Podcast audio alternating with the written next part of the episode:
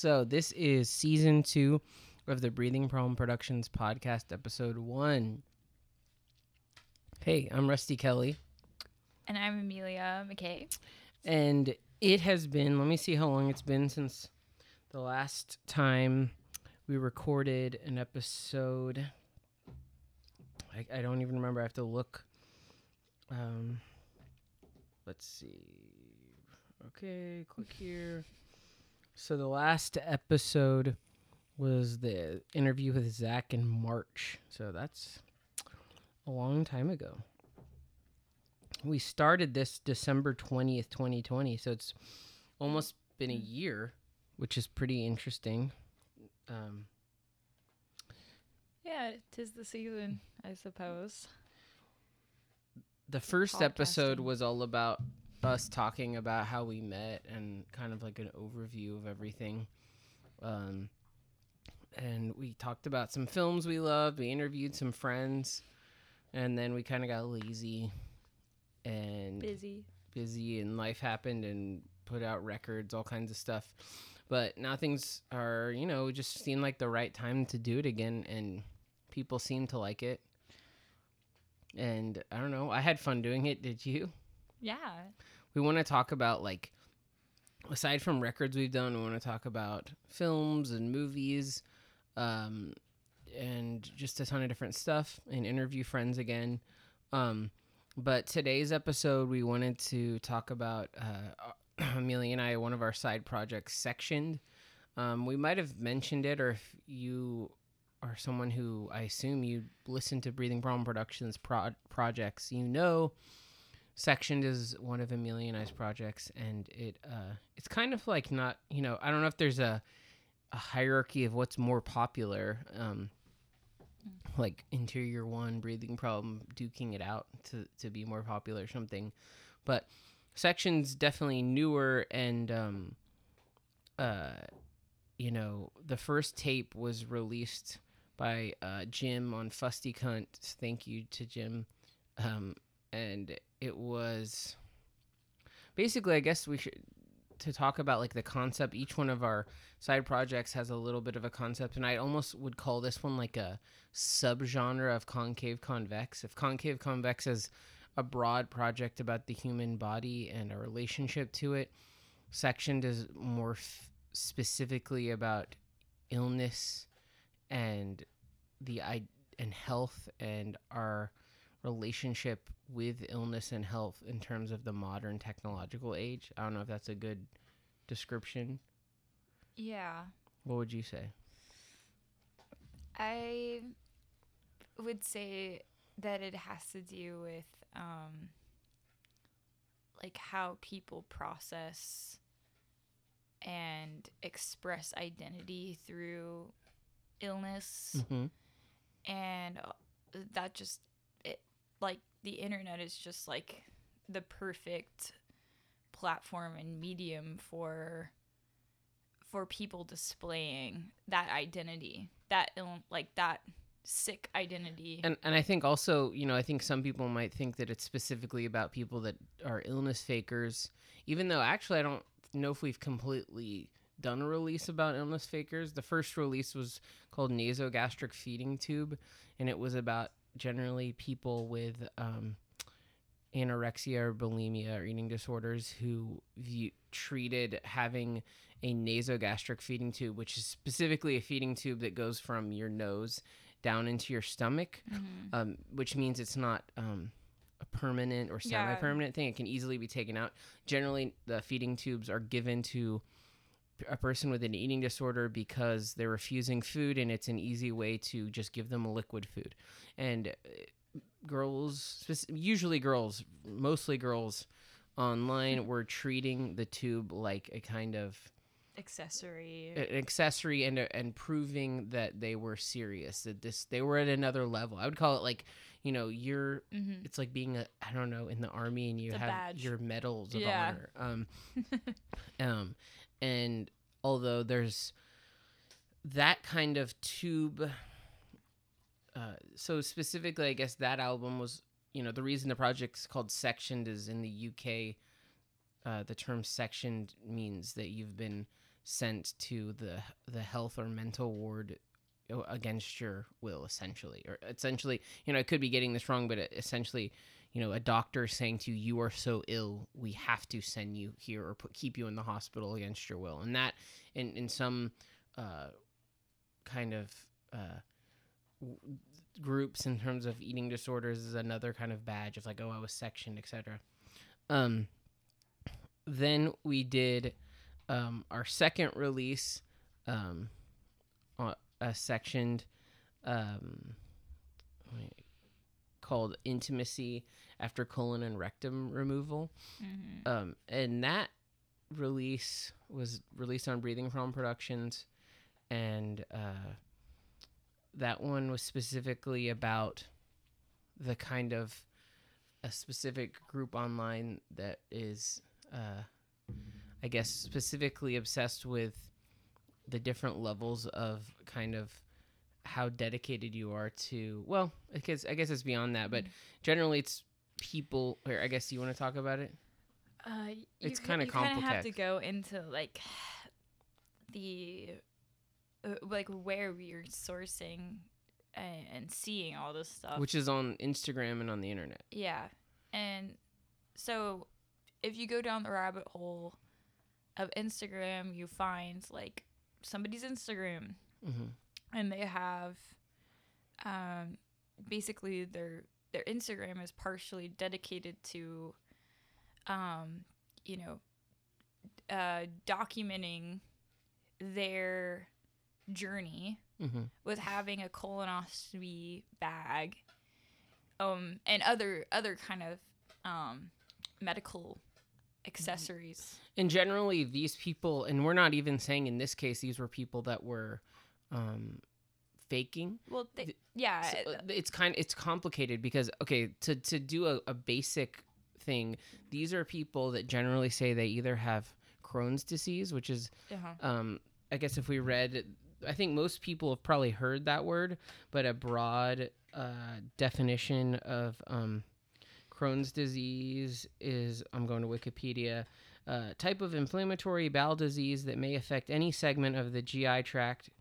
From the mouth to anus. Symptoms include abdominal pain, diarrhea, fever, abdominal distension, and weight loss. And then also um, kind of Well, there's like um a very kind of like um self diagnosis of um gastroparesis, which is really like a like a um a symptom of something like Crohn's disease. Well, so what we're really saying is there's people that claim that they have Crohn's or ulcerative colitis, which are kind of broad and interchangeable, aka people that are saying that they have issues with their stomach, and then a lot of times you see people saying they have gastroparesis, meaning that they couldn't go to the bathroom, that they couldn't like keep things- anything down. yeah, they can't keep anything down. They vomit after they eat, They're- or the, their food after they eat takes too, Too long. long. to digest. Right, and again, these are very broad symptoms, and and a lot of times the people online were self-diagnosing this because gastroparesis is really a symptom. It's saying my stomach isn't working properly. Um, so what we had seen is generally um, people online, some of them claiming they had Crohn's, ulcerative colitis, and then finally gastroparesis, and saying nothing is working. My, I have bloody stool. I have horrible stomach problems, and then they were getting essentially. Sometimes they would get feeding tubes, um, and then they would start to finally get invasive surgeries, Mm-hmm. and those surgeries would be people cutting out Well, yeah. M- Well- most of the time, I think it starts with uh, a removal of part or the entire colon, hmm and then uh, what's what's weird about it is that like a, a you know that type of surgery can actually you can kind of like exist with that and and not go further but there's like um surgeries that you get after that where you remove the entire um well, you large intestine. right. So it's like you can remove the colon and still have bowel movements, and it's not too bad. But then when you remove, uh, The lower intestine. right, that's see, we're we're probably saying some stuff wrong. The the full rectum. Oh, that wait. You're going. You're kind of jumping the gun Okay. because. So, so there's first, this is what I remember. It's been a while. so since there's a colon there's a colonectomy. Right. Um.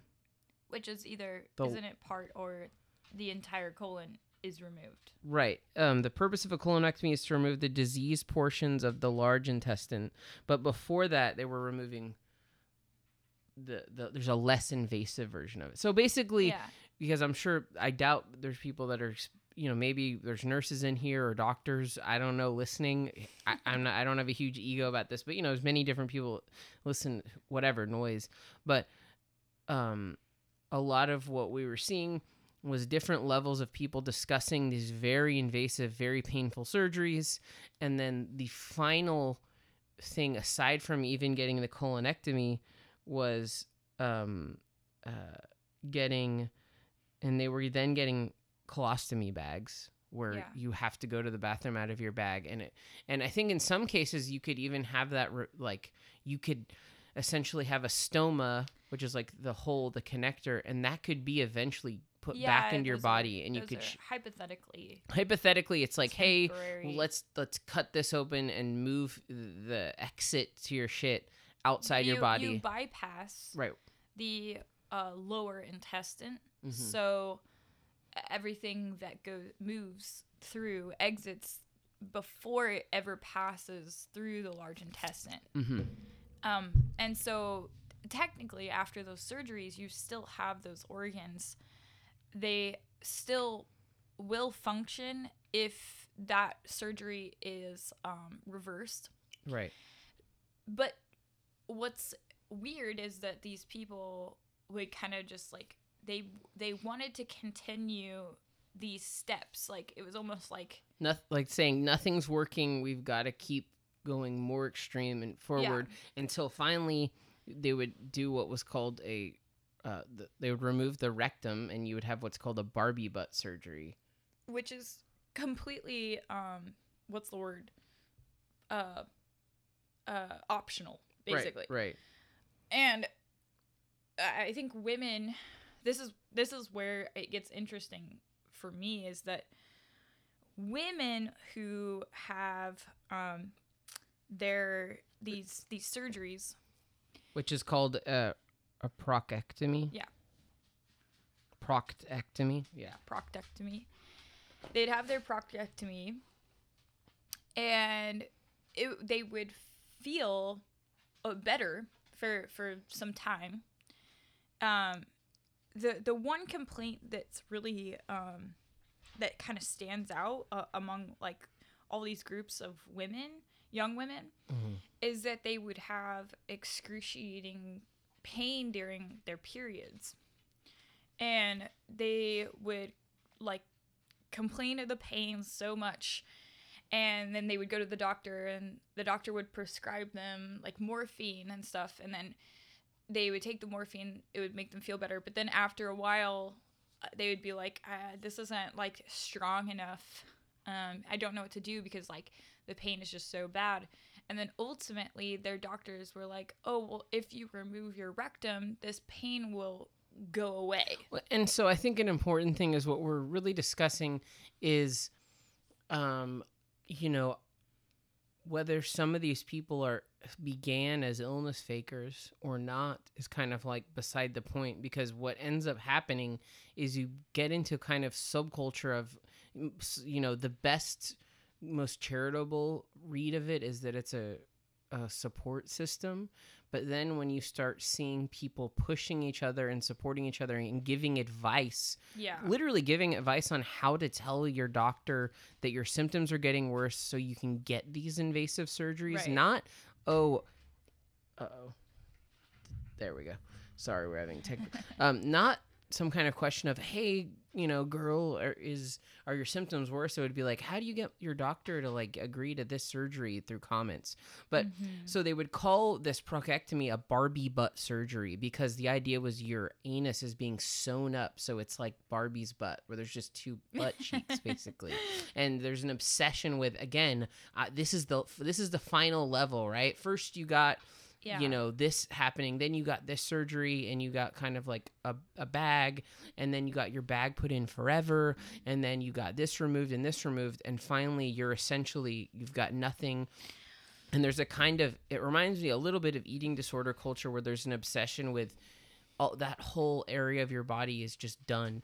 And and then there's a lot of overlap with drug and opiate seeking behavior. And in our uh in the booklet to the release there's lots of uh, different you know in- instagram social media um, posts that we found where it's not just oh i'm feeling you know i have to take my opiates or i have to take morphine. It's complete obsession a- and um, fetishization of opiates and morphine and getting high because that's the thing some people would say like oh would you really cut your body apart so you could take huge you know you could be prescribed morphine? And yes that's a huge part of it. Mm-hmm. These people are put in the hospital and if they complain that's one thing that we realized is like there are people that have serious ulcerative colitis and crohn's disease and they deal with it every day and then i think there are people that may have eating disorders or bulimia and they go to their doctors and they claim that they're having these symptoms. And so the doctors in good faith are trying to help cure them. And you know sp- also we're seeing a lot of these people specifically in places like Europe where there's socialized medicine to where you can go to a doctor and beg and beg and beg and beg and it's not as much m- anyway it's a whole thing. But many of these posts are you know com- scary. I don't know if you know you know just ones where it's like uh, you know here's here's the kind of the dilaudid i got and i'm in like a beautiful f- dream you know haze of opiates. And also um, huge amounts of the culture for the illness is a little different than say the feeding tube stuff where it's it's pretty explicit that these girls are in a culture of pro ana eating disorder stuff. And and of course i'm sure people may know that sometimes there's a, a kind of crossover between support systems of mm-hmm. eating disorders and then pro ana it's not just a separate thing of like oh here's the pro ana side of eating disorder culture and here's the support system side there's little tiny crossovers where you don't even fully realize anyway Yeah. um Well, in this case, their recovery is also their disorder. So Mhm. that's that's that is it is a total crossover right when it comes to like a community of people. Like these people all really believe that they want to they want to recover from whatever this illness is. Mhm. And in that way like it, it really is like a hugely um like about whatever their m- mental uh, health is and a reflection of it yeah and I don't know. and and then you've got essentially there's a kind of of course um, the way that social media is organized in this this kind of branding capitalistic structure to where everyone is a big ad advertising their illness in a way that isn't just I need to talk about this. I refuse to you know I'm an addict. I'm a drug addict and I think people should you know have support each other and not you know hide these things behind closed doors specifically illnesses. Of course no one should have to do that. But i think what's interesting is you go to a different side of it where the kind of the the group or the culture is using as a way out like t- they're they're pretending like this is a truthful open community who's refusing to be shameful. And then when you when you actually look closer you're seeing advice on how to lie to doctors um, fetishization of opiate use um, and fetishization of medical procedures that do not need to be done Medical devices too. and medical devices Yeah. and so this project you know is, has many different parts like in our mind we were like oh we only did these two releases because it's almost like we're s- so many steps ahead of where we want to go um i think um I, I don't know if the next step should be us talking about more stuff that we have been interested in in looking at or if we should do kind of like a track by track thing like where we I I'd mean like to go into more detail of what we're talking about already, okay and then we could move on move on. Yeah. okay well do we want to go back to the nasogastric stuff i mean a lot of it's Yeah. O- Um. Yeah, okay. let's start from the beginning. okay yeah and we'll do like we usually do you guys will be hearing it is we'll intercut little clips of c- tracks that we're going to be talking about so we'll start with the first track on nasogastric feeding tube which was released on uh, fusty cunt and track one is called hospital visit in parentheses section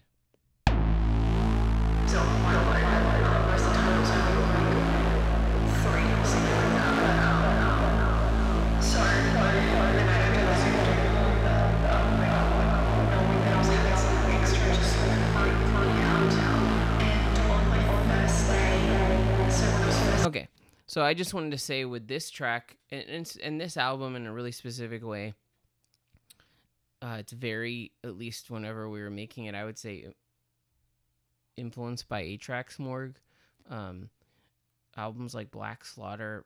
Really, what I'm trying to say is like something super minimal, which is a synth line with reverb and a sample where you don't necessarily hear every word. Really, with this track, it's like super muddled, but I th- with delay and reverb on on the sample. And the sample essentially is a sample I found of a girl on YouTube talking about how she'd been sectioned and put in the hospital and how many times it had happened and what the visit was like and how she had to be put on a tube and uh, in this case this talk was more of a like looking back on it uh, in a way of her saying that she was recovered.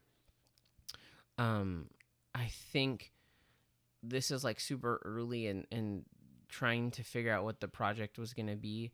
I think you know when people think of our projects and I assume some of them whether they like the projects or not probably acknowledge that we use a lot of samples you know? Um and i think that you know this is like a really basic intro track and a track that asks the listener you know in terms of like industrial or power power electronic terms to just fucking sit back and and just like here it is. This is like a meditative dark industrial track um, where maybe you're not going to get all the information you're not going to hear exactly what's being said. You kind of through osmosis have to like vibe it out Yeah. okay so this is track two nasogastric feeding tube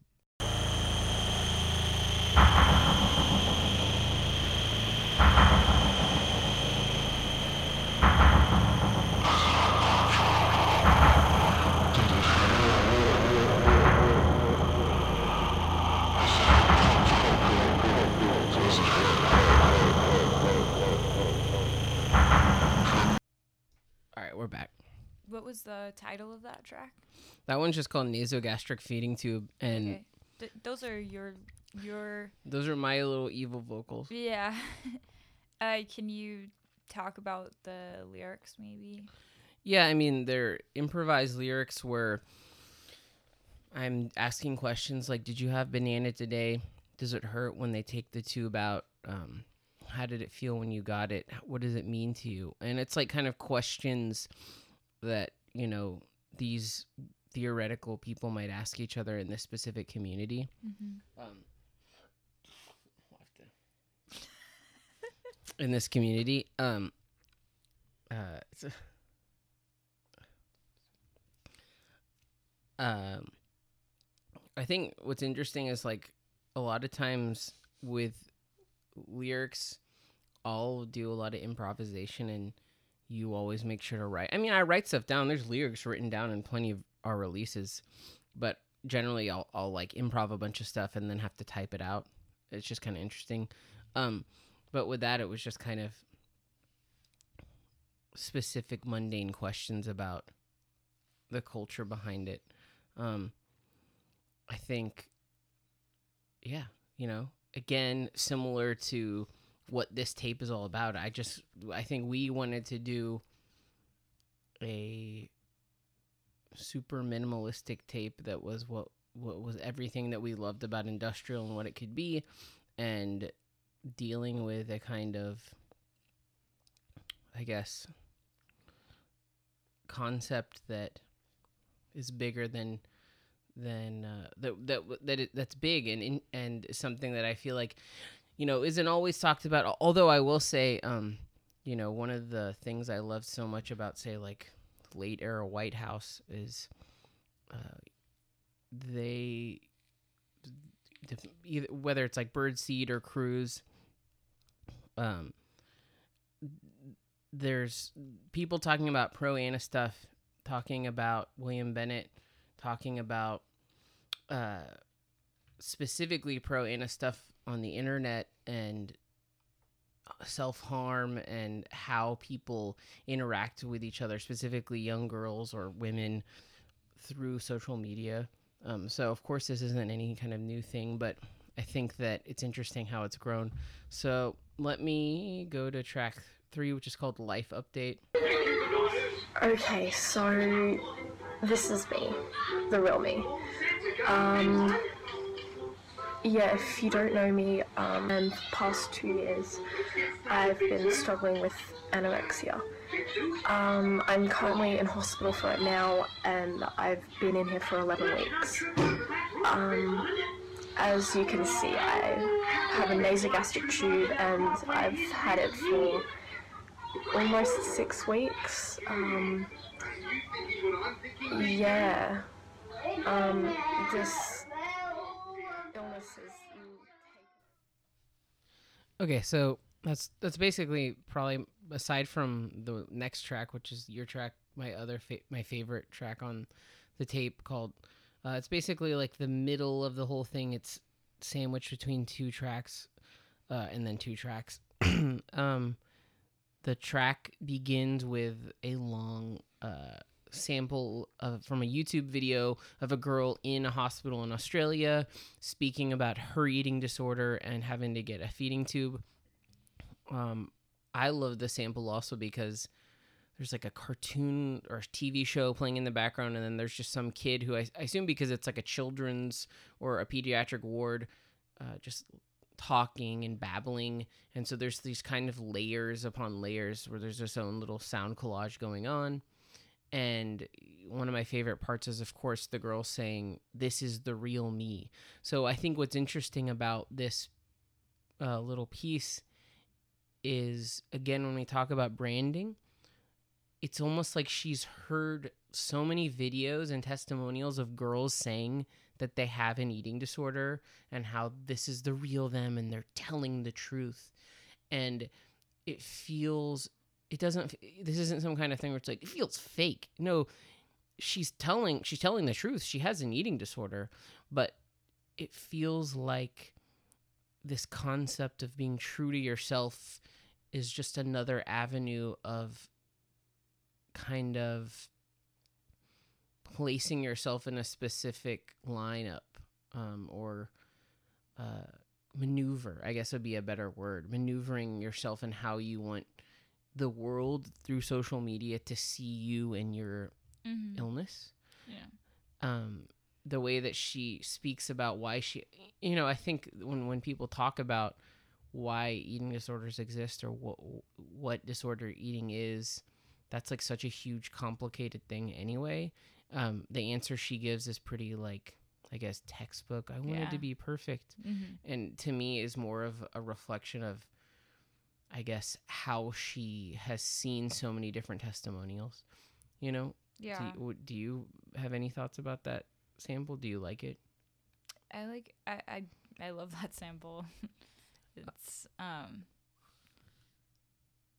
I don't know, it's uh I guess it's kind of it's like a window into somebody's own uh, morphed perspective hmm on themselves through how they're trying to reach out to other people. Yeah. because none of this isn't like her diary this is youtube and youtube isn't just oh here's a, a video for friends. It's, it's you know what i mean? Like in a way the kind of era of myspace of like the, this is for my friends. This is for like everyone. This is for whoever can find it.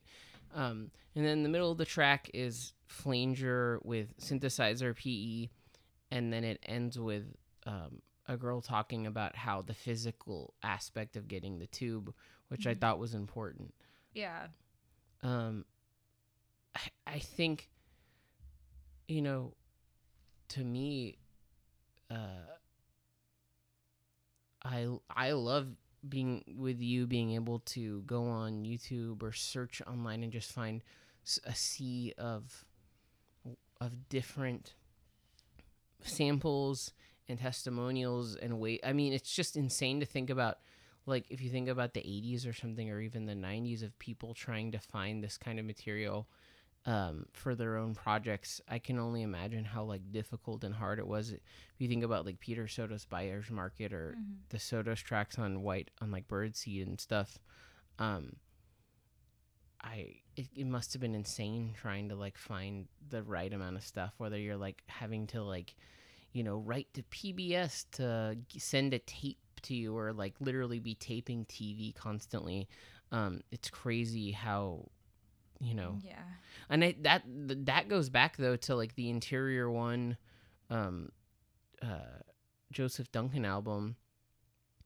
We had to like get tapes graciously sent by peter sotos that were all taped off of the news during the joseph duncan shasta thing and because really what was on youtube was kind of like it, the the shasta joseph duncan um, news report stuff that happened when she was found was like a little bit too soon to be put on YouTube, if that makes sense. Like, anyway, it's just interesting how we had to like draw from the well because it was essentially news newsworthy news stuff, but it was from the era of like people who needed to tape TV. You know what I mean? Mm-hmm. Yeah. Have I mean, did we wait? Did we talk about? Which is a side note, we haven't fully talked about Revenge Against Society. I don't think we need to do that someday. yeah. We, we we have to. So yeah, we Uh, will. Okay, so the next track is uh, "Today I Refuse." Tube. Getting an NG tube doesn't prove that you have an eating disorder. If you have an eating disorder, you have an eating disorder. You don't have to have an NG tube to prove that. Anyway, I'm gonna go now. Take this wire out. It doesn't make you beautiful to have an NG tube. Getting an NG tube doesn't prove that you have an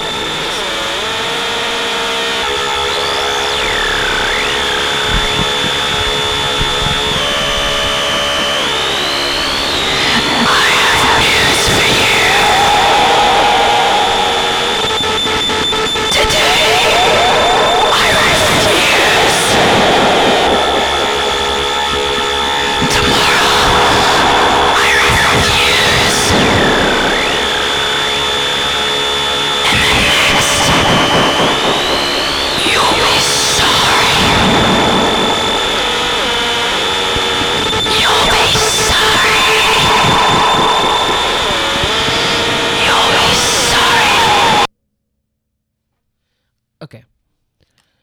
Um. Well, do you have any thoughts? Because you're the one who kind of leads. Obviously, there's the sample of, you know, it's a great sample that we found because it's someone who is actually talking about the fact that, you know, she's directly saying you don't have to have an NG tube to have an eating disorder, right? Because she, again, this isn't even just something that's like vaguely being talked about. Well, like, so for today, I refuse. I really love the opening sample of a girl who had or has an eating disorder. Kind of directly, specifically say, you don't need an NG tube to have an eating disorder, which I think is great because it's not. I mean, I think she also says like you don't need an eating disorder or an NG tube to be beautiful, but she's not even really speaking to you know she's not speaking to the world of people who don't understand eating disorders. You know she's not saying like don't have an eating disorder. Are you crazy? You know she's speaking to the specific girls in this community that view the tube as something very important and special you know that means they're not you know a little dilettante that they really do have an eating disorder. Um, so it makes the speech even more i guess strange because it's not like some kind of like oh my god you need to stop this horrific disorder it's like come on guys you know it's just a sad it's almost like a resigned sad thing you know but then it goes into your part um, do you want to talk about what your lyrics are or what they mean Yeah. So I'll just I guess read it. Um the lyrics are I have news for you. Today I refuse, tomorrow I refuse, and the next you'll be sorry that you didn't make the most. I struggle to give you the least. Who are you to make me? Well, I have news for you. Today I refuse. Tomorrow I refuse, and the next you'll be sorry. You'll be sorry that you didn't make the most. So, um, these lyrics were actually like inspired by Louis Theroux's documentary about anorexia when he he films in mm-hmm. a recovery ward. in the uk Yeah. And there's one uh particular girl who he's interviewing who he's like he just he's suggesting something so simple for her. Like he's like, Why don't you just sit down for this interview? right And she just can't do it. Like she just like refuses to do it. She just stands she there. won't do this basic thing of, that's just like hey come sit down and talk to me like you agreed to be in this documentary Yeah. and like she's completely just like i'm not participating in this the way you want me at least Yeah. And there's that kind of like attitude a lot that defines mm-hmm. it's defiance yeah, defiance like of in in as a character a main a major like characteristic of like an eating disorder is just kind of like this really passive aggressive way of like you know like at the beginning of that that um that sample she's like basically saying like this is all just like this waste of time like and i guess like it's better for me to be in this like pain than my family going through the pain of like me dying and it's like right. it's like she just there's still an unwillingness. Yeah. There's still this an anger and i think people don't see i think they look at people with anorexia or bulimia as like weak-willed sad girl exactly. but there's like there's like a total strength of like rejecting oh yeah. the rules that have been set on and and and, and saying like i am unwilling to play by this. I'm going to like die if i have to. Right um and i think i don't know i think it's uh there's kind of like a um like when we eventually talk about future plans for our for like releases under this project we have a specific um a specific person that we want to make a a sectioned release about and yeah she she really embodies this Yeah, because I mean, I I would define her probably as an an illness faker. She's definitely an eating disorder, so that's obviously not faking. But for the most part, I mean, we'll get it into more details. Maybe we'll bring it up at the end of this segment. i'd like to yeah Yeah, we should, um, because it's just a lot to talk about with her.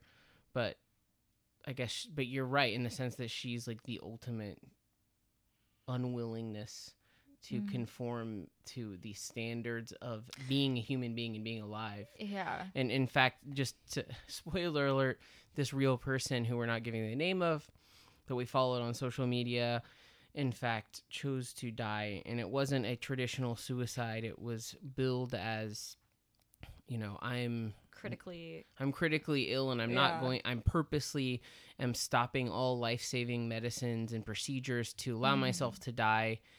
Although she was it wasn't some kind of like end of life treatment where they give you like medicine to die. So it wasn't that either.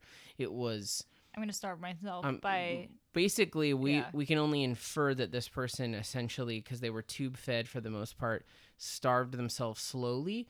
Um, we but can infer that because her posts said that you know she's she was like having issues with she's like I I completely like I'm having a hard time with my tube today like all week and so that means for me like I'm I'm not having any any kind of like food or really water. Yeah. So I think um I think another thing we haven't been able to talk about though is like we talk there's like this nasogastric oops sorry. There's the nasogastric feeding tube thing and then there's kind of like the colostomy bag stuff, but then there's also people that have I believe it's called a J tube Oh, where they don't shit out of it and it's not a tube that goes into your you know just really basic goes down your nose into your stomach. It's a feeding tube. it's a feeding tube. That that you don't have to eat or ingest anything and it's i think it's it's better it's a it's a better um i guess like uh, more reliable source for food rather than like a, a nasogastric and it's probably more comfortable. Well it's the So it's implication with this tube is that it's permanent that- yeah. because the, i'm assuming nasogastric and again we're not healthcare professionals at all and we totally respect those people but i'm assuming that can only be done for so long until they have to give you if, if, if this is how it is and it's either you know i know in one documentary i've seen of somebody who had an eating disorder they had a j tube but i think for the most part you get a j tube when you have stomach problems to where you can't actually eat. You know, there's people that have dis- disabilities where they cannot swallow or they're paralyzed or Right. there's something wrong and they ha- need to be fed through directly to their stomach essentially or I think that's what it is. yeah And um again and this there's people online yeah that from what we can say see and it's not all people we're never broad generalizers of people but a certain type of illness faker that is going to doctors and claiming that they they have gastroparesis and their stomach can't move. And keep in mind generally these aren't people that are in the world of i'm getting i have crohn's and i have to get my lower intestine out. Generally what you see is similar to the way the nasogastric feeding tube was a sign of how serious they are. These people a lot of times don't have an eating disorder. They're just they're an illness faker they like the let's broadly say they like the attention. I'm gonna say like the name of the the disorder that they all kind of claim to have is is EDS, right. Ehlers-Danlos syndrome. and and also by us saying this we're not saying that people don't actually have that or that they can't have that or that they there's people that don't truly suffer from that. We're not saying that at all. We're talking about people that most likely are faking these things and making people that actually have health issues have a harder time. Yeah, and I'd love to like actually understand it better than I do now. Uh, Because what's sad is there's certain signifiers of people in their profiles will claim to have certain things, and the, uh, the, the- what uh is the you know the most basic known thing about eds is that it is like a rare genetic disorder Mm-hmm. yet yet there's uh, you know people are coming out of the woodwork like with self-diagnosis it's of ki- these things it's kind of like people who say they have chronic Lyme or fibromyalgia, where it's kind of a term now that all those those things can be real and people can actually suffer from them, uh, are kind of signifiers of this might be somebody illness faking. yeah. And similar now, POTS and EDS are signs that someone could be illness faking, especially when you see that as a part of their only identity, plus behaviors such as drug seeking behaviors mm-hmm. um, and behaviors that, hmm. like, again, for these for a certain kind of person online having the j tube is a signifier of how serious their illness is. They have something that isn't invisible. They It's have proof. a tube. This is proof because of what that there's something wrong with an them. invisible illness. So you know, any kind of thing that can verify, like validate that invisible illness is Yeah. is their goal essentially. right and And people that, don't That can also be like mo- mobility aids too. right and there's and there's people there's really amazing you know people that are disabled that are advocates that uh, have made posts or talked online about how upsetting it is to them for them to see people use things like that are you know mobility aids as a way to because they're clearly illness faking uh, as a way to try to seem like there's something wrong when there isn't whether it's a cane or a wheelchair that they literally admit they don't need to use you know? Like because there are people that say i don't need to use a wheelchair i just want they don't even have to admit it because they they can walk or you right know. right.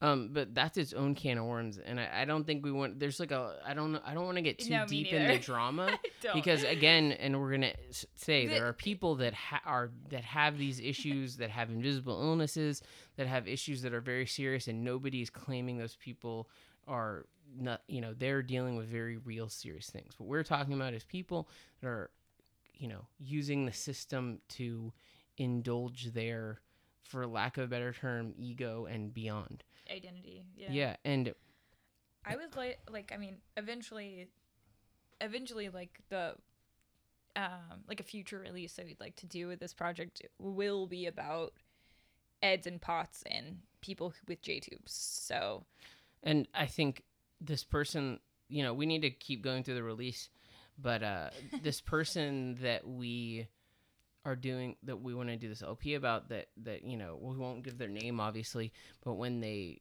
they you know they essentially committed suicide um it seems like you know it was done as a way of saying like fuck you you didn't believe me you know? Yeah, there's like even a a meme that I've found that these people have like that many people have posted that are it's like a it's like an image of a tombstone and on the tombstone it says I told you I was sick mm-hmm.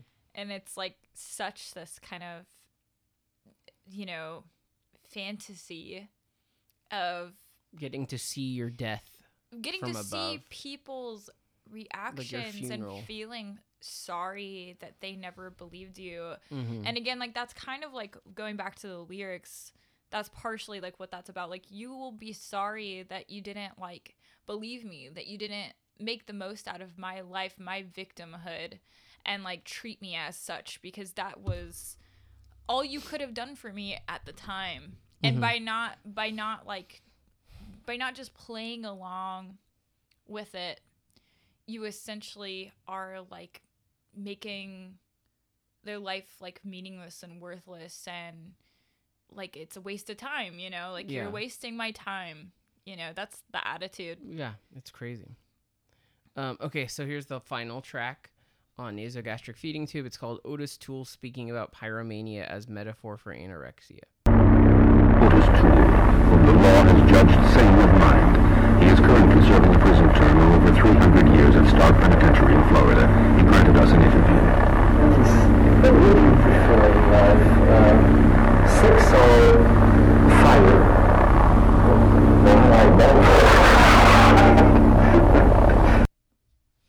Okay, so this is kind of like the this is the last track, and this is a weird one. You know, the the title's purposely long, but basically there was a sample I really loved of uh you know serial killer or killer Otis Toole, um, uh, talking about his he Otis Toole loved pyromania. He was was an obsessive, you know, epic pyromaniac, and he's talking to some interviewers, really trying to shock them by talking about the sexual nature of pyromania. and uh, Otis Toole, by the way, um, was one of the people that they think, or or you know, law enforcement think killed um, Adam Walsh, uh, America's Most Wanted son. Uh, uh, and they think you know that he cut his head off. Um, but as a side note, as a pop culture side note, that um, although there there's no one, I don't know, you know, he was essentially there. Um, that seems like most likely he did it. Um, but it's well known that Otis Toole and uh, what's the guy's name? The guy who got who was in the Georgetown prison. Um, Oh yeah. and, uh, Henry Lee Lucas, um, you know, it's well known that they confessed to many murders they didn't do, um, but the law enforcement are pretty sure that Toole uh, did kill Adam Walsh. Um, but anyway, I think for me, there's some I love strange non-connections.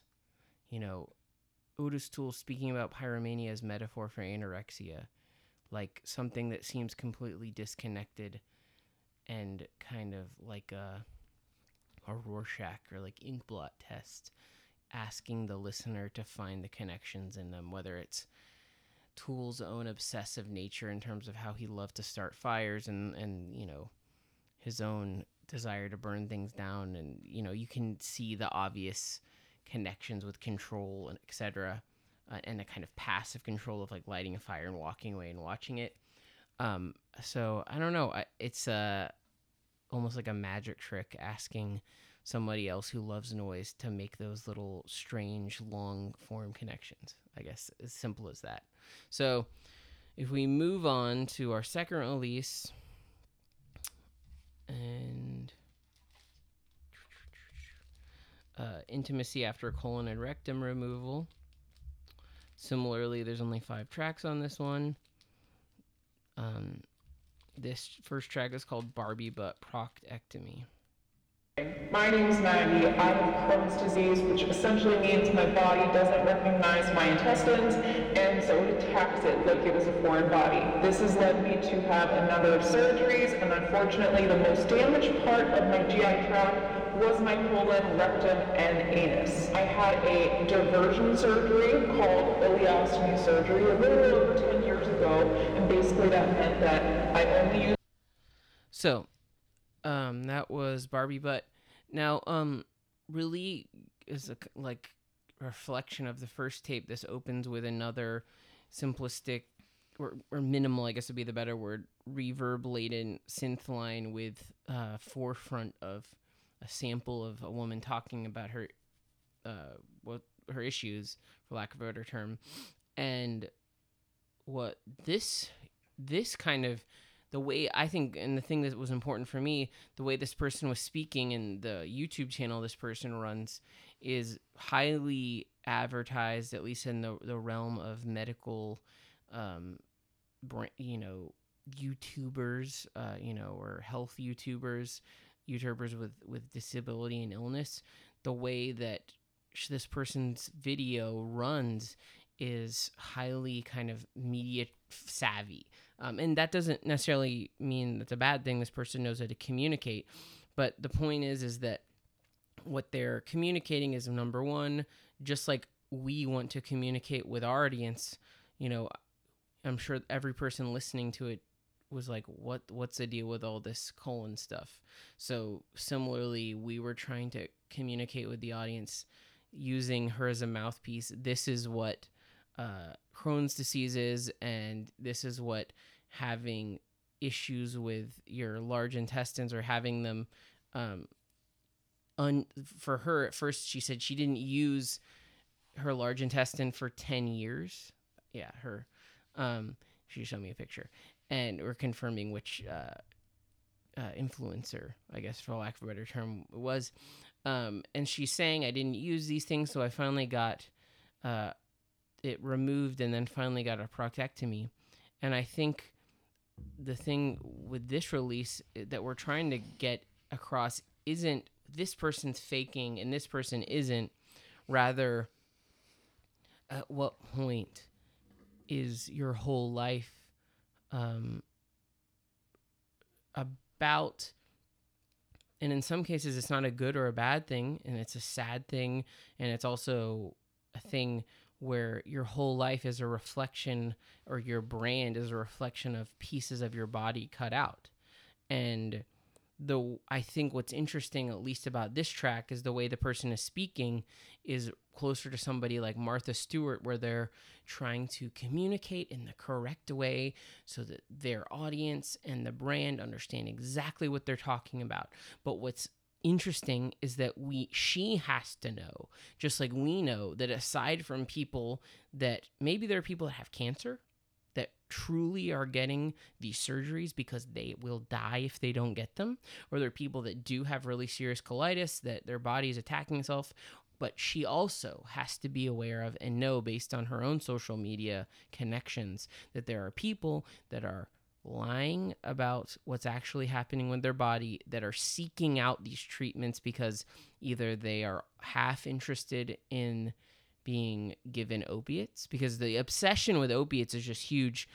I wish that we could scan like a digital our digital booklet. Maybe we can to let people see how much there is that's like a huge part of it at least with some of the influencers. And the other part of it is people that want to be a part of a really specific um, subculture uh, brand uh, world of uh, social media influencers and then people that want to that are interested and their identity is wrapped around removing these pieces of their body which these surgeries are some of the most painful surgeries you can ever have and so I guarantee if somebody was in this room with me, they'd be like, Rusty, Amelia, what are you talking about? Nobody would ever be, you know, just want to get these surgeries. But, you know, there are, let's say, here's a good example of like people that identify with being amputees and they want to get amputee surgeries completely optionally. They don't their limbs are fine. Doctors refuse to get them for them. So there's a there's a great example of a guy who drove outside the ER, put his you know right leg in a giant trash can full of ice, and his leg died, and they had to cut his leg off because he destroyed his leg, and he wanted to be an amputee. Right. And so someone's saying, "Oh my God, that's horribly painful." Would someone really do that? Yes, they would. Um, but I think with this, it's more complicated because there are people that actually have these kind of issues. There are people where maybe they have some problem with their stomach, but it's not as bad as they're making it out to be. And in fact, because of the the the either the access to drugs or Yeah. the way it makes them feel or the connections they feel or the identity it, it also gives them a really specific identity kind of uh they they know who they are for lack of a better term If I think it feels really, really good and powerful to get this diagnosis. yeah And it's like getting the diagnosis of okay they're agreeing they're not just going to give you you know it goes from the the goal being the diagnosis to then the surgery which affirms that diagnosis. right where it's like you you know are getting rid of your colon and then finally you are getting rid of your rectum. And it's like the, the specifically the rectum thing the way they treat it is like you're a number one motherfucker. Like you did it. You are like us. We are like it's like the mafia or something like we're Yeah. a part of this club It's also like so obsessed with how th- like these feelings like within themselves like any kind of pain mm-hmm. is so like heightened to this level that they're like why like a lot of them ask themselves like I've had this surgery why am I still in pain right and they you know they go the the, the, the girl that is in this sample uh, her whole account of her surgeries is just this kind of like going back to the well kind of thing like or she's just she's so like surprised in a lot of ways that the, how serious the pain is yeah and mean, 'cause how it could be worse because like it, Of course it's gonna be yeah, worse. of You're- course it is you're destroying your body But i that's mean the thing; these and- people are doing these things, also like on a, on just like a level of like believing that you have something, believing that if you get the surgery, the pain will go away. Mhm. But you're cutting this like major organ out of your body. thing out of your body yeah like your body system is going to just completely. and that's the thing there are that. people that have cancer bowel cancer colon cancer that they have to do this or they fucking die there are people that have serious colitis or crohn's that they have to do it and those people have no choice you know what we're saying is it's not completely obvious which is the mix of people that are doing this as an optional way. And sometimes there's overlaps. And none of those people we're not and notice we're not saying these are bad horrible people or these people deserve to be you know shamed or anything. Really we're just trying to talk about things we see in our world and and how they're right in front of our face. And we're interested in how you know i guess it's like a cliche about how human beings interact with ourselves and each other and how identity is formed you know? And those are really interesting things to me you know? Um so here's the second track. It's called wound care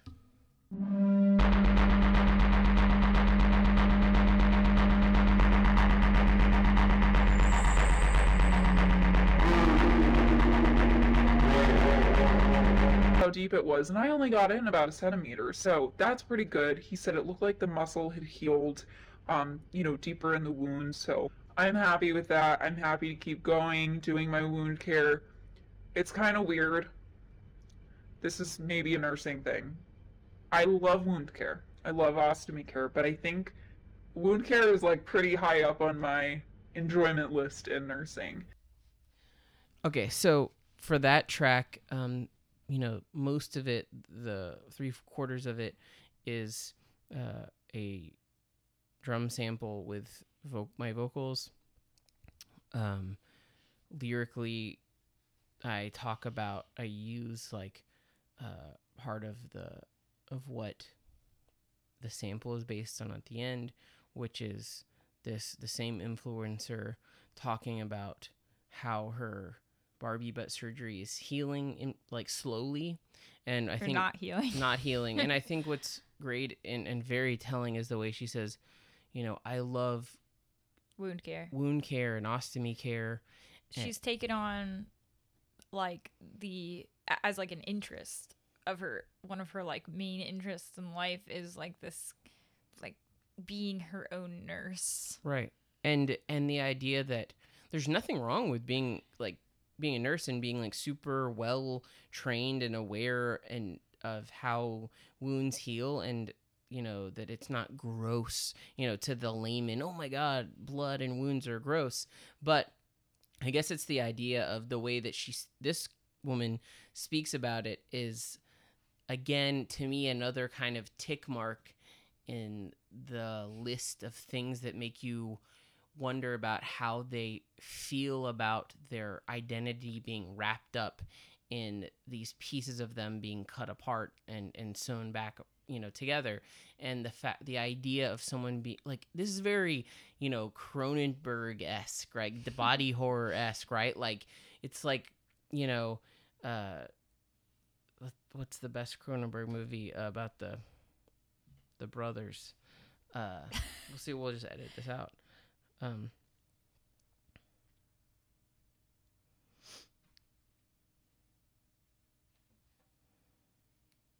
dead ringers it's it's very like cronenberg-esque dead ringers um the human body as a kind of maze and a reflection of the human psyche right Yeah. and the opening up the human body and obsessing over wounds and the The s- the kind of details? Yeah, and also like the kind of um dependence that someone has. So there's kind of like a um there's kind of like a S and M like or like self F- s&m or something? Yeah. With you know the well at least in her case with her own watching her own wounds slowly heal or she was having complications or so it's like the mind can kind of race and think about oh my god is this person or other people like this you know getting these horrible wounds and then obsessing over them and as a reflection of like who they how they see their body as this constantly harmed thing that needs to be pulled apart and pushed back together and how it's almost like if there's a labyrinth in their brain is this the way that they're like trying to you know find the exit to their labyrinth like you said like yeah I will be healed. I will I will be the, my the labyrinth, the kind of math problem that is my body will be solved when all the wounds are healed, right? And they're like their own kind of Well, uh, in many ways, they they are like, since they're doing this like to themselves, it is like you're actually like deepening that maze, like making it more and more impossible. Right. I mean, and again, we're talking about Cronenberg, but like J.G. Ballard crash or whatever. When we talk about the modern world and technology and identity through capitalism and through uh, kind of reflected back, so this person f- finds answers and comfort in their own body falling apart and them choosing to tear it apart. Now, I don't I'm we're not even saying that this person doesn't have health issues, right? I don't know. I don't know the layers and, and the length, but no matter what, we can talk about without making like really broad like this person's bad, this person's good generalization saying the obsession with the with how these wounds heal, with how deep she gets, you know, figuratively in the realm of the the damage done is really interesting, you know? Yeah. And the way that she packages again again and sells it on a YouTube video and makes literal ad money is amazing. Do you know what I mean? Like it's crazy. Yeah. And it again, it's more mind blowing, not in some kind of moralistic, this is evil. Although, you know, there's something to be said about the inner workings of like hyper capitalism or what, you know, th- through this specific case. Um, okay. The third track is called Stoma Obstruction Watery Output. Hi guys. So I'm doing this quick video because I am experiencing my first blockage. it's really, really painful. Uh, I worked last night and I'm supposed to work tonight. I called out because around noon I woke up to just, I thought I was dreaming, just like severe pain. And when I actually woke up, I realized it was my stomach. And Okay, so that was stoma obstruction, and this is you know a s- sample with some minimalistic uh, noise stuff, but um, I this one is if if you guys don't can't tell, essentially this person is describing how they are irrigating, which I believe you know someone who's in the field could you know say you, you totally got it wrong, but apologies if I do. She's irrigating the food that's in her stomach, I think. Um, like She's taking just- it out. She's using water to spray it out. Um, She's talking about a blockage. Right. She's claiming that there's a blockage in her. Well, that's actually, I think, like what I've heard a couple people say when they have stomas. Right, a blockage, also known as a known as a bowel obstruction, leads to the output from your stoma slowing down or even stopping completely. Uh, can blockages can occur either in the small or large bowel. Um, how do you get rid of a stoma blockage? Try different body positions. Massage the ab- abdominal area. Um, so, you know, uh, again, I guess this is a kind of our own, you know, the real life body horror thing again with a person making number one a video to uh, ostensibly share to the community the pain of having this happen to you and then the the way that the it's kind of interesting. It's in this one the way she's speaking um, isn't the very kind of media trained. I know how to communicate what I want to communicate about this specific subject.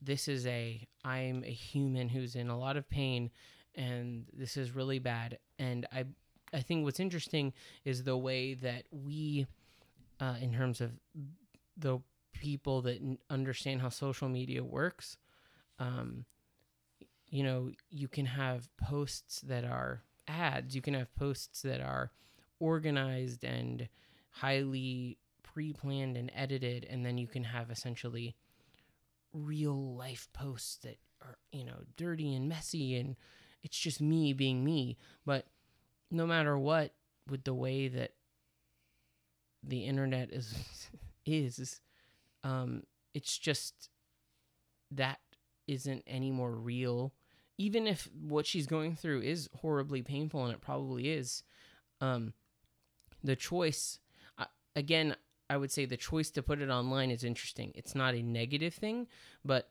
i think what's interesting is generally if there was this person was in front of me they'd say like i had this horribly uncomfortable terrible disgusting thing happen to me and i want other people to be able to talk about it and see it and that's why i'm sharing it.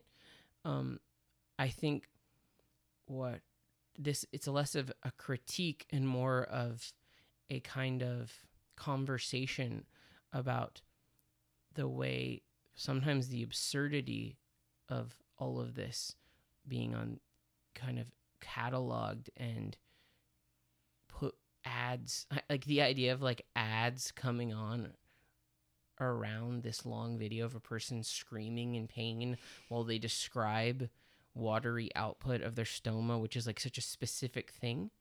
And the idea that i'm getting targeted ads about you know model planing glue while i watch somebody talk about their stoma output while I don't actually have any kind of stomach problems? Or what if there are people that are interested in people with stomach problems?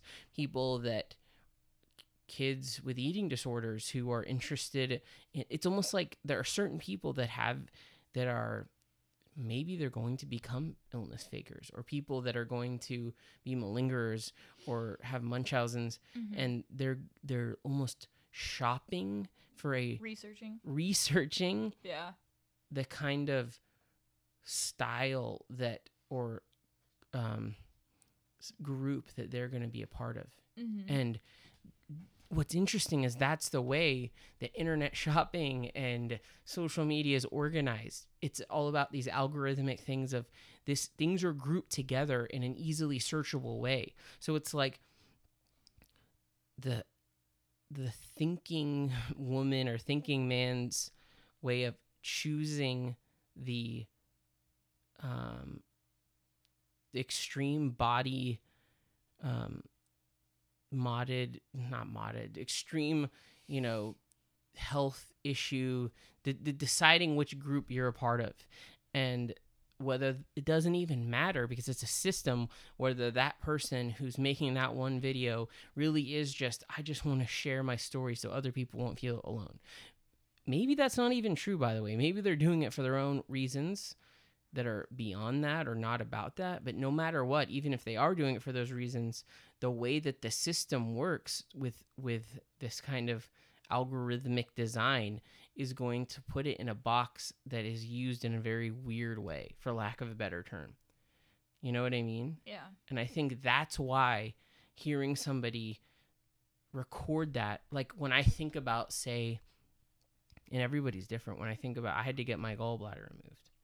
If, I think about like making you film me while I writhed in pain.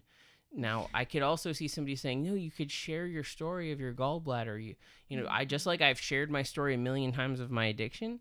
There's nothing wrong with that, but I think there's multiple layers because even when I share my story of addiction, you know, there's there's ego reasons or there's there's positive reasons. It, it's the point I guess that we're trying to make is that there's so many layers to it, Yeah. and they're all sure. interesting layers. You know. Yeah. Okay, here's um, the next song, PSAP.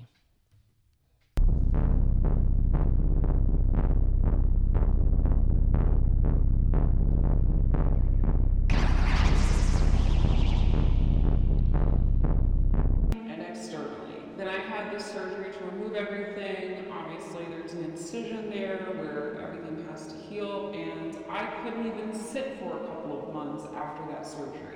I couldn't use tampons whatsoever. Ain't nothing going up there. I'll tell you that nothing, nothing was going around that area. I'm just, I'm just being honest with you guys. It took a couple of months before I was brave enough to try having penetrative sex. Anything that would go in that area would stretch out my vaginal opening. Okay, so that was penetrative sex after proctectomy. Um, again, uh, traditional vocal track that ends in a sample. Um, you know, I think there's kind of multiple layers. Number one, it's the sample at the end is the influencer talking about her issues with having sex with her partner after um, getting a full proctectomy and you know her rectum removed. Um, so which is total brutal, horrible surgery, and of course, probably sex isn't going to happen for a long time or has to be changed up. I think um, there's with, this part, it's simply revealing the kind of mix of dealing with these. I don't know. I think yeah consequences and also uh, i guess uh, i guess taking these things that seem to be completely unrelated or or to some people are com- totally disgusting. The idea of like surgery and a surgery that won't heal for years for whatever reason and trying to mix that with love and intimacy and a woman describing how intimacy seems to be impossible, um, which is heartbreaking. And then again, the layer of that being shared through social media. I think that the booklet is also important because we use this one influencer for the sound sections of this because a lot of the other influencers barely talk or if they do talk they either don't talk on instagram the other kind of ostomy influencers most of what they share are pictures and like memes and stuff mm-hmm. again like in interesting memes like don't talk about how beautiful you know don't talk about how skinny we are because we're sick which is the the strange overlap of eating disorder meming and language pro ana language where it's like yeah i'm skinny but it's it's not my choice. I don't want to be skinny but also then a uh, um you know a selfie of a girl looking like you know pretty or whatever trying the point is she feels like she looks pretty um and then that juxtaposed with i guess gore porn in terms of the the ostomy world on instagram. So um i think there's a lot of use of this one influencer just because she talks so much and her her stuff is really varied and interesting. And i think that's one of them again going back to the idea that it isn't really about a specific judgment um, but rather just the truth of of what is being said and the way that gore surgery pain is meshed with in the idea of intimacy or i'm giving or you know the very uh, modern idea of sex advice right? Which is a very kind of on brand uh, thing of i'm you know i'm gonna be your sex advice coach uh, you know another kind of way of uh, money making for lack of a better term but mixed with this super specific ostomy thing, which again algorithmically puts this person at an advantage, right? I'm not just giving sex advice, I'm giving sex advice to people that have removed their rectum, which feels like so surreal to me. Do you have anything you want to add? Um, just kind of maybe an aspect of um the trade Mm-hmm. of kind of like a normal functioning healthy existence with this like pseudo self-love Yes, yes. and care for Mhm. yourself that that actually takes like over um just the idea of being interested in anything other than than your own body and this you know S- and self love again is like that is resold and packaged, you know, through like so- social media sales wise, you know, like I'm giving advice about myself and self love and how you should love yourself. Mm-hmm. It doesn't. It doesn't feel like um. It, it feels complicated, I guess, for me Yeah. or un or unreal or untrue or um that it's a method of mixing your own literal physical pain and mental pain through the lens of figuring out how to brand yourself and make money through ads. And I think all those things I don't know if they're necessarily like super positive, you know. Yeah. Okay, so here's the last one colectomy fetish.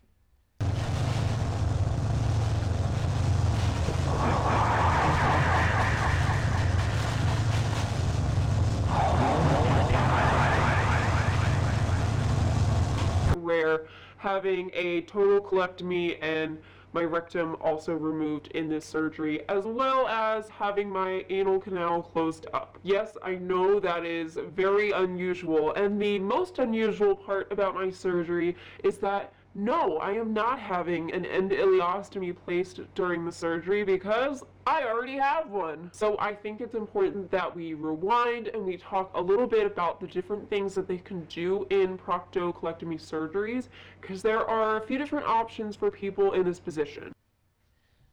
Okay, so that was colectomy fetish. I mean, I would say the the sample for this is just the ultimate wrap up of a person giving very well communicated advice as to what these various surgeries are.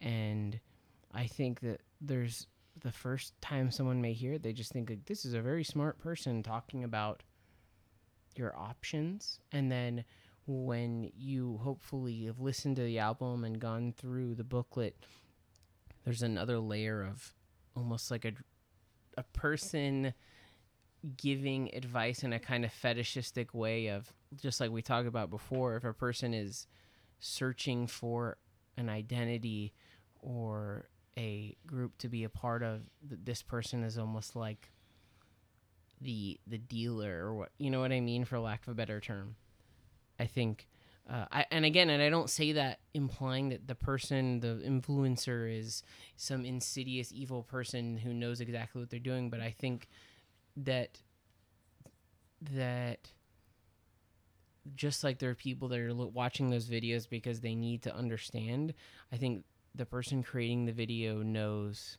that there are also people that are illness fakers that are watching these things because they are fetishistically wanting to recreate what could happen in their mind, like fantasizing about these these different um, surgeries that could happen and the way that they could remove parts of their body, and like I think that mixed with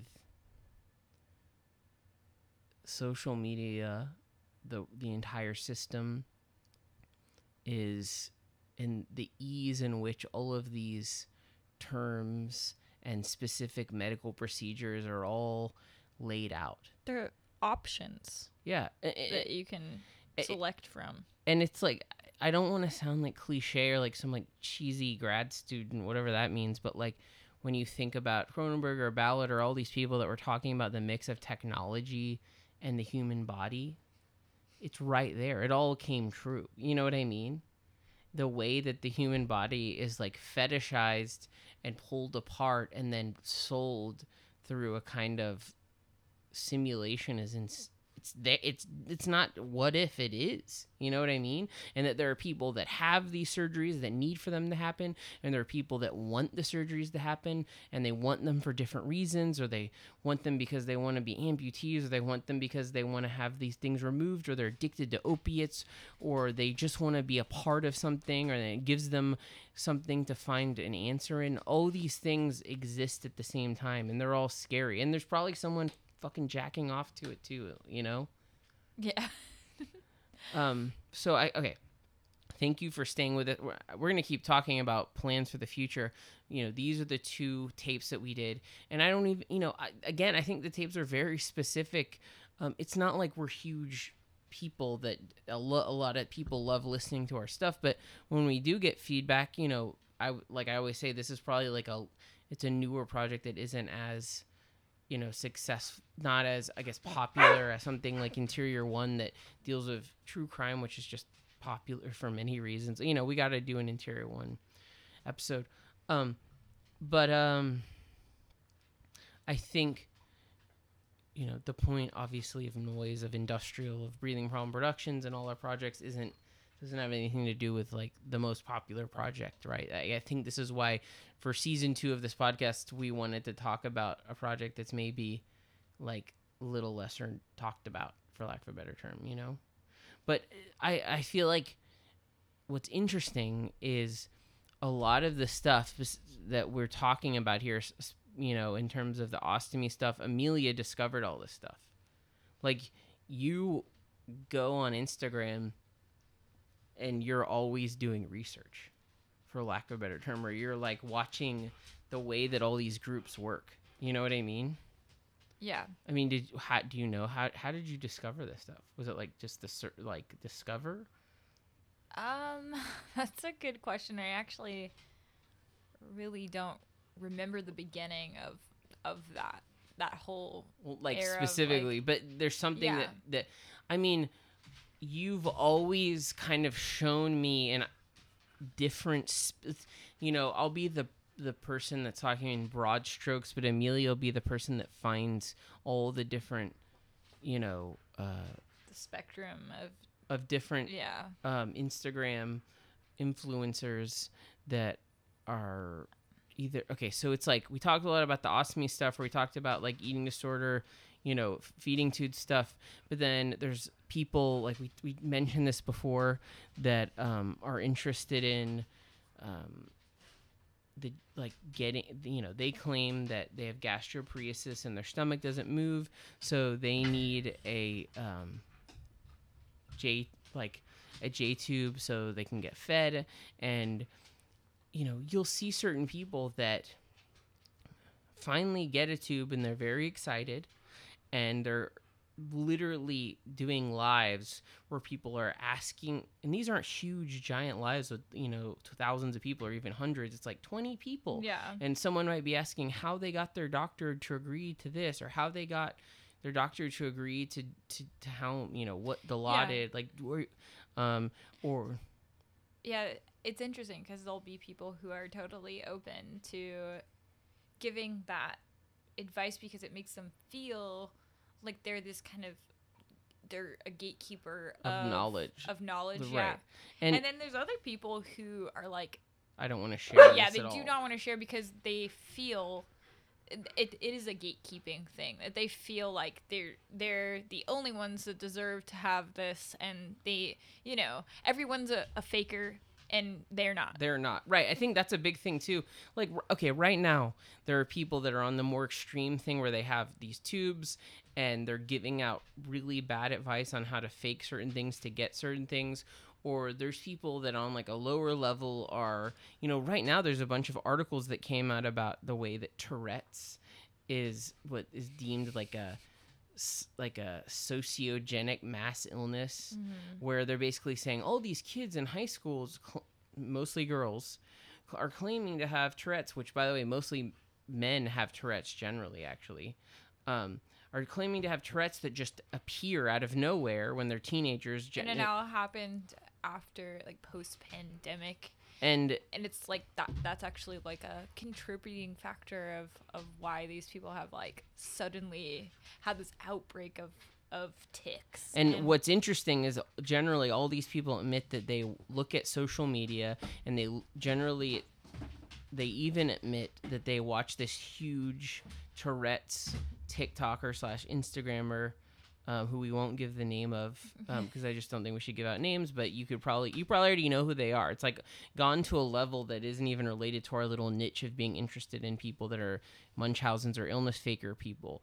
Where um, this person is hugely hugely popular and they claim they have not just Tourette's but other Well, they have a hi- a whole history of different things that they've claimed that they've had. had. and it started, you know, when they were a teenager. and they claim they had selective mutism. Um, Many different. It's countless, really. yeah, we like, couldn't even name them Yeah. all. But but what's interesting is this person now has millions of, of followers, followers, and their followers. If you click on like some of the most commented ones, all claim to have Tourette's now. And she will follow a lot of these people too, which to me is like a feedback loop of saying, "Oh, that's okay." well, it's it's all under the guise of Support awareness and support. Yes, and support. We're creating this community where everyone can There's no feel judgment. accepted Right. and no one's judged because the whole world doesn't understand us and we at least get to be little sisters of this i mean that that is across the board how all of these things and like how all these things work and that's why like i ended up kind of having a focus on on tourette's And th- these accounts because it's like they're not all that different from the people who I, I was looking at before, which all had these. Uh, They all s- claim to have POTS or EDS. yeah, yeah, exactly. And they all had, you know, claim they needed J tubes because they had gastroparesis. But instead, it's like a lower level of, of Well, I have Tourette's. yeah, that, that's something super interesting to me because obviously all the stuff that we're talking about in these in the last two like releases, these are things that have consequences, physical consequences, as a result of of taking on the identity of ha- and having this illness. right. and and uh you know faking tourette's is isn't going to It's not as much of a like de- dedication of you know having to go through surgeries and and that's what's interesting is like, um. Also, just like there's people that clearly have Tourette's and and it's a huge deal and there are people and these to me these people are very clearly you know again throwing their, themselves in the game in a very awful way and um anyway what's it's just amazing to see the, you know the larger pop culture writing s you know like like you know i don't know if they're medical essays but they're uh, articles Like, articles yeah, yeah. and journals uh, about these things that are happening 100% and it's it's nothing that be, is being made up and you know the articles are generally trying to be like nice and say well they don't have tourette's but they have some kind of like you know stress disorder They so they're ticking f and d or there, there's like a couple different I mean, they're basically they try tr- to say Right, because you know it's it's and this is probably a good thing, I guess. You know, to say like, well, we're not just going to outright say this person's an illness faker because you know we can't prove that, but they do not have Tourette's and these these tics or something else. And what's interesting is this social media influencer, as the more and more articles come out, I think they tried to ignore it at first. But now that more people are even directly saying their name out loud and writing their name, it's upsetting them greatly because you know they feel found out. But at the same time, I it's not affecting their bottom line from what I can tell. They still have tons of it followers. actually i think really does validate their sense of victimhood Right. which they already that nobody believes them and everyone is after them. Yes. So actually, it's like super weird in that way. That's like you cannot stop this person from doing this. Right. Like there's no amount of like awareness that of you calling can- them out no. or something. And and and I and I think what's amazing is like, you know, there's kids that are you know live in the UK and they're like we get you know special privileges. We can you know we have Tourette's and so everyone at the school has to like treat us a different. You know, there's it's really interesting. And then on okay on another note, on like another kind of pop culture illness faker note, this isn't a faker. You we'll say a name. Eugenia Cooney is a well-known YouTuber and influencer who has clearly she's admitted she has an eating disorder. She doesn't say she has one right now, but she has in the past. She is uh, if if you don't know who this person is or you want to Google them, you know they have uh, very serious anorexia most likely, and their their mom essentially uh, supports their eating disorder, has no issue with it, doesn't want them to be helped.